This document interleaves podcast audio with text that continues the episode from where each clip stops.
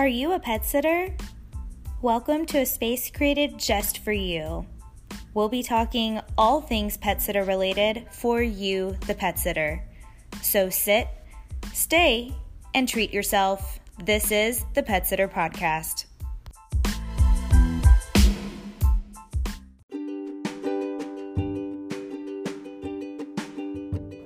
This message is brought to you by the Ad Council. Every day, we have an opportunity to create a more inclusive world. The smallest acts of kindness have the biggest impact. Be kind, for everyone you meet is fighting a battle. Learn more about how you can get involved at lovehasnolabels.com. This message was brought to you by the Ad Council.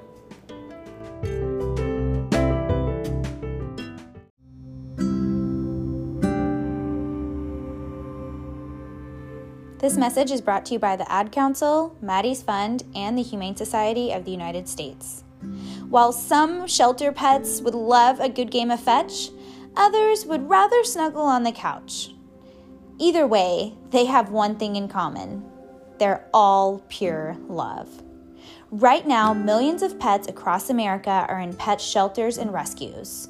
If you're thinking about adopting a pet, visit theshelterpetproject.org. This message was brought to you by the Ad Council, Maddie's Fund, and the Humane Society of the United States.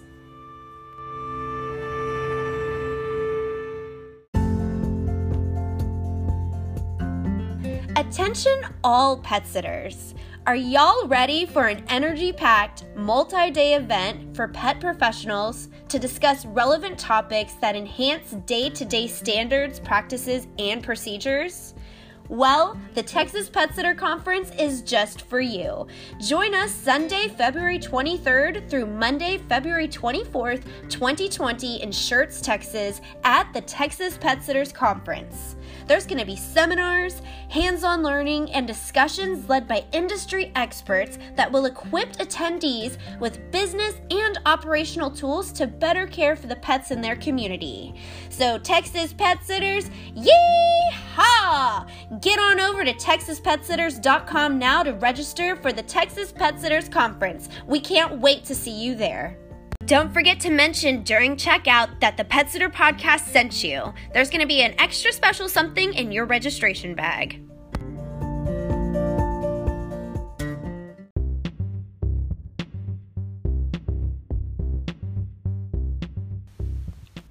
The information regarding medical, animal handling, environmental, and behavioral pet care techniques on the Pet Sitter podcast do not qualify you to perform any of the techniques talked about. This podcast is not a supplement to having proper education and training. Listeners are advised to use information heard on this podcast at their own risk. Please take all steps necessary to ascertain that information you receive from the Pet Sitter podcast is accurate. The Pet Sitter podcast is a guide to seek educational knowledge and omits any liability. Thank you.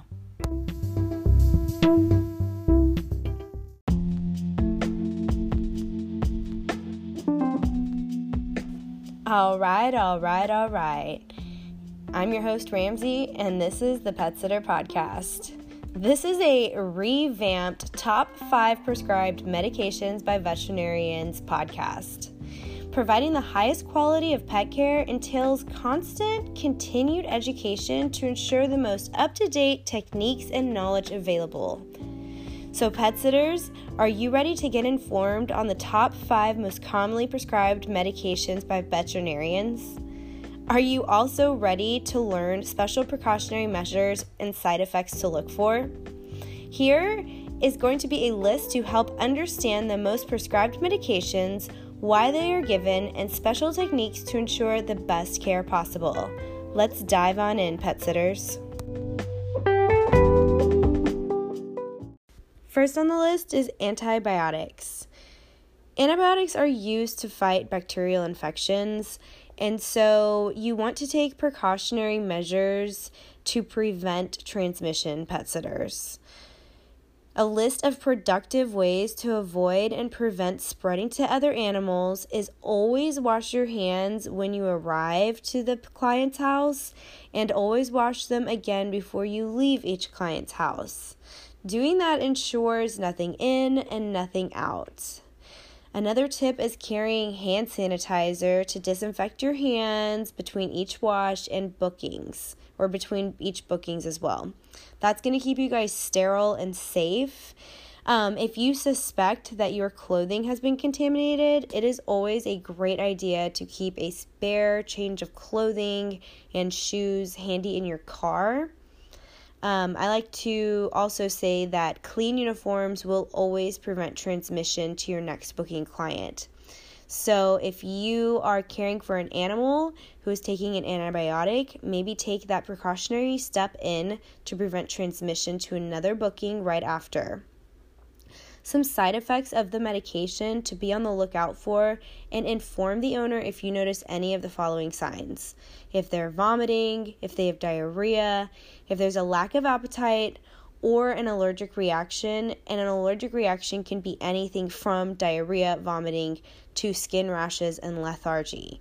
So just being observant and just really informed on what medication you're giving your animals um, that you're caring for. Second on the list is antifungals, um, ketoconazole and clotrimazole. Um, those treat antifungals. Ringworm is a fungus and is extremely contagious. It's spread through direct contact, and antifungals are usually a topical cream, wash, or ointment. If you're caring for an animal that is taking an antifungal, pet sitters, this is a great candidate to change your clothes, shoes, and wash your hands thoroughly after being in contact with this booking. Again, because it is so highly contagious, uh, fungal funguses, especially ringworm, you do not want to transmit that to any other clients. Um, you always want to wash your hands before the application of the medications. So, like I just said, antifungals will usually be a topical cream, wash, or ointment. Um, you want to, you know, uh, do a sterile technique of application that includes washing your hands, that also includes um, using a sterile tool such as a q tip or gauze, and not touching the opening of the medicine container. So, a good technique is you squeeze whatever you need out and drag it off.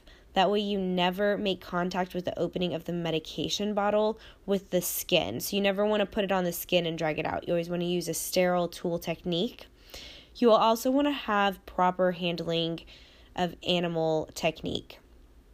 Um, some of the animals that you give medication to, or even put on a topical ointment, or you're trying to wash the area, they might need muzzling.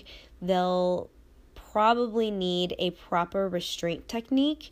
So, whatever that looks like, wherever it is on the body, of course, a restraint technique is going to look different if you're trying to hold their paw versus their ear versus their belly versus their tail. So, just having education on proper animal handling is going to go a long way. Um, eye drops and eardrops, again, um, proper handling, a muzzle might be needed, especially if you're going to be getting that close to their face. Um, ointments are easily applied on the surface of the skin. Washes and wipes, however, most of the time consist of multi steps including pre wash, wash, and post wash with the ointment application. So, again, just doing research on the medication that you are providing to the pets that you're caring for is going to go a long way, pet sitters. Just that extra step of research. You guys always want to have improp you always want to have proper instructions from the owners. So you want to read the labels, you want to read the instructions that the owners gave you, and if you notice any contradictory statements or you notice that the amount is different, then always open up that tool of communication and call the owner, call the vet clinic, whatever you need to do to ensure that what you're doing is the correct way to perform the medical or uh, to sorry guys i'm about to sneeze. Anyway that you um you just want to have the proper techniques whenever you're um, applying medication such as a antifungal topical cream. Um, these steps along with proper education uh, and prep will help prep for you for antifungal administrations. So pet sitters side effects of the antifungal medication that you want to pay attention to and let the owner know if you notice any of the symptoms is if the animal is dizzy if you notice bleeding in the mouth if they are lethargic, vomiting, if they have diarrhea, if there's a lack of appetite, or skin irritation. So, now we're going to talk about antiparasitics pyrantel, ivermectin, and praziquantel.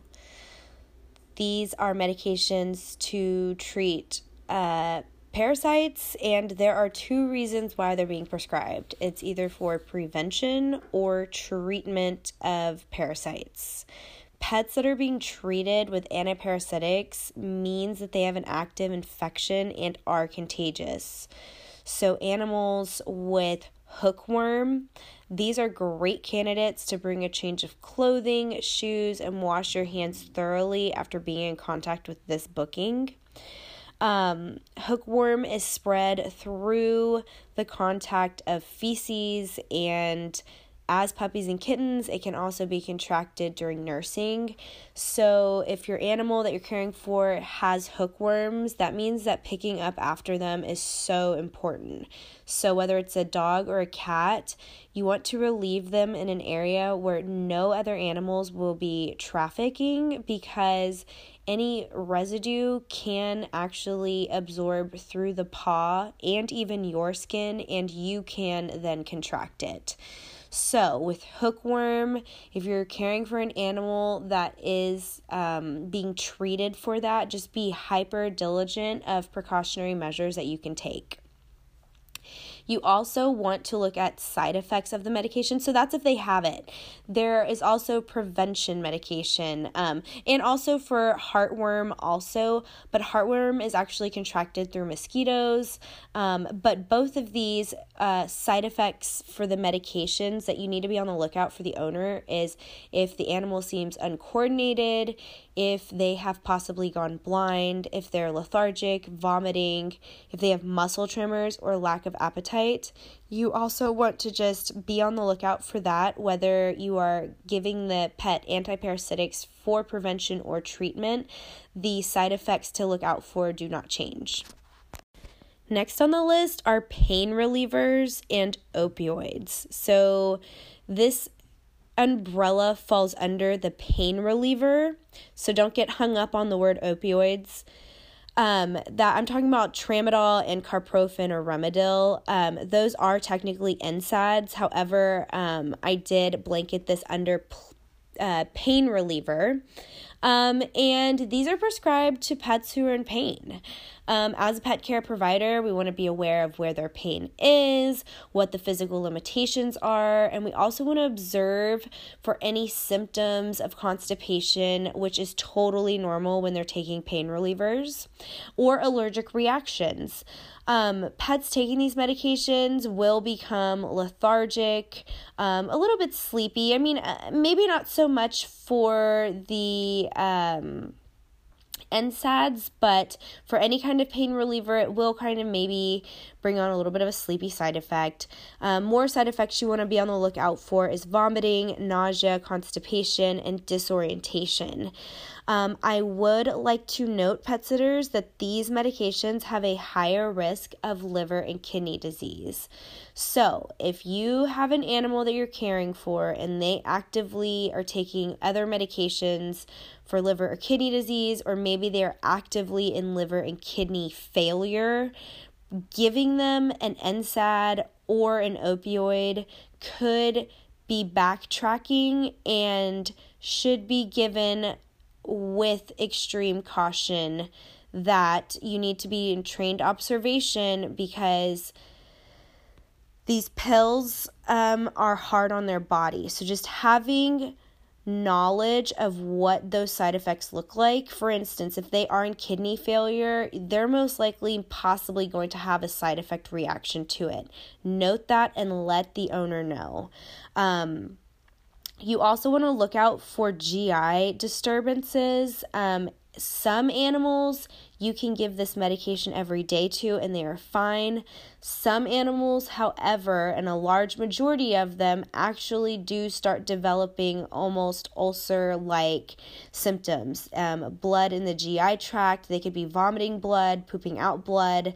It kind of upsets their stomach. So, again, um, our job is to provide for the animal, um, but we also want to have trained observation that if we're noticing blood and they are taking an NSAID or an opioid, um, one, always mention that to the owner, but two, that could also be the culprit. So just also staying on top of that. And you guys, pet sitters, y'all are not the same kind of caregivers that I might be, and that's okay. The whole point of this exact episode was to give you guys confidence in getting interested on getting educated on the pet pharmacology on the on the pharmaceuticals that you're giving the animals that you're caring for.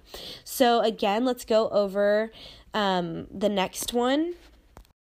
Steroids prednisone and triamcinolone steroids are prescribed for different diseases. Um, I think one of them is Addison's disease. Uh, and you just want to always provide extra water to an animal who is taking steroids because it will increase their thirst.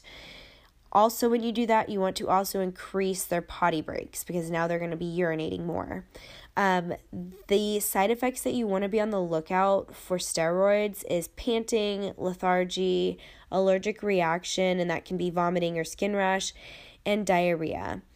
You um, also just take into note that these are anti inflammatories and also prescribed to pets with cancer and um, there is also on this medication of steroids an increased risk for liver and kidney issues. So, again, just having um, trained observation on if they're suffering from side effects, because again, we want to give them these medicines to aid in their life quality to help treat whatever's going on. And when we notice negative adverse side effects and it's causing daily routine disruptions such as um, liver and kidney issues, we just want to be aware and practice again that tool of communication and always communicate with the owners what we're seeing, what we're what we're witnessing and how everything's going. Um, pet sitters, I really hope that this pharmacology guide was super helpful for you guys. And again, just gave y'all tools and resources and confidence in doing research. It takes two seconds to pull out your phone and Google out whatever the medication you're giving to the pet. Be interested, do a little bit of work. And the great thing is is that knowledge is power and now you have the power pet sitters. I hope this episode found you well and stay tuned for an epilepsy bonus episode clip. You're welcome, pet sitters. Hey, pet sitters, hey! This is a pharmacology epilepsy guide for you, the pet sitter. If you don't know what a pet seizure looks like or what symptoms to look for, this is to help identify when something is not right and you are unsure of what's going on. So let's dive on in. First off, the pharmacology for epilepsy is usually diazepam, hydroxine, and feb- phenobarbital. Sorry, guys, my two years of Latin in college, and I still chop up pharmacology like nobody's business. Um, these anti anxiety, muscle relaxing, and appetite stimulants are the most prescribed medications by veterinarians to pets suffering from seizures. So, pet sitters, I want to talk about three parts that usually happen in every seizure. There's the preictal period, the postictal period, and then the one between where the seizure is actually happening is the ictal period. So, the preictal period is where the dog knows something is wrong. They may hide or seek you, a human, and be shaking and drooling. They're confused, and it can be a little scary. The next phase is the actual seizure itself. It is called the ictal phase, and they can last from seconds to minutes. And seizure spectrums can be anything from a mild shaking to losing full consciousness and falling over and thrashing. The third and final is the postictal phase, and that immediately follows the seizure with confusion, restlessness, and can even cause blindness.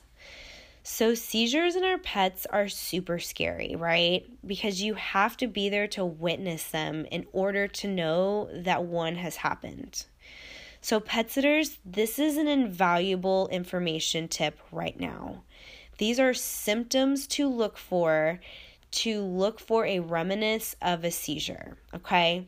So, reminiscence of a seizure not witnessed could include blood in the mouth from biting themselves during the seizure, urination or bowel movement in their bed or wherever they're laying, and excessive drooling.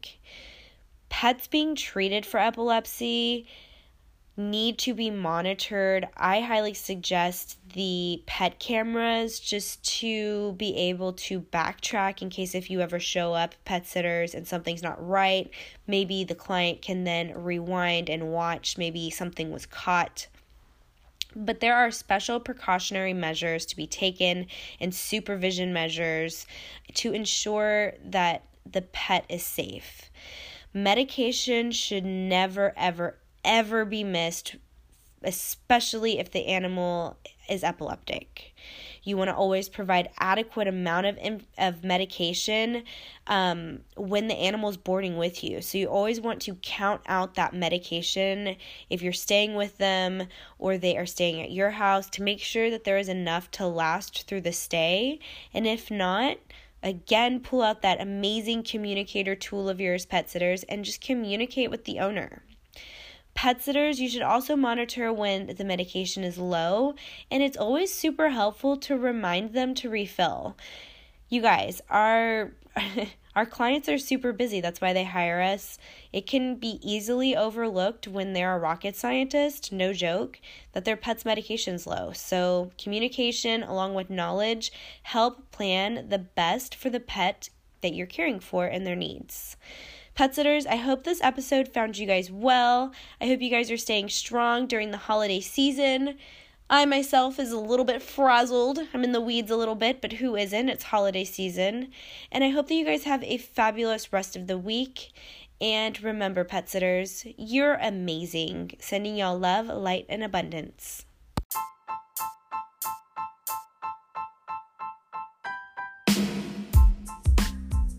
Hey, pet sitters, hey! Are you new here? Did you know that you can go back and binge listen from the very beginning of the Pet Sitter podcast? That's right. Start from the beginning and gain insight, information, and pure relatability with every episode. Don't forget to click subscribe so that you never miss a new episode of the Pet Sitter podcast.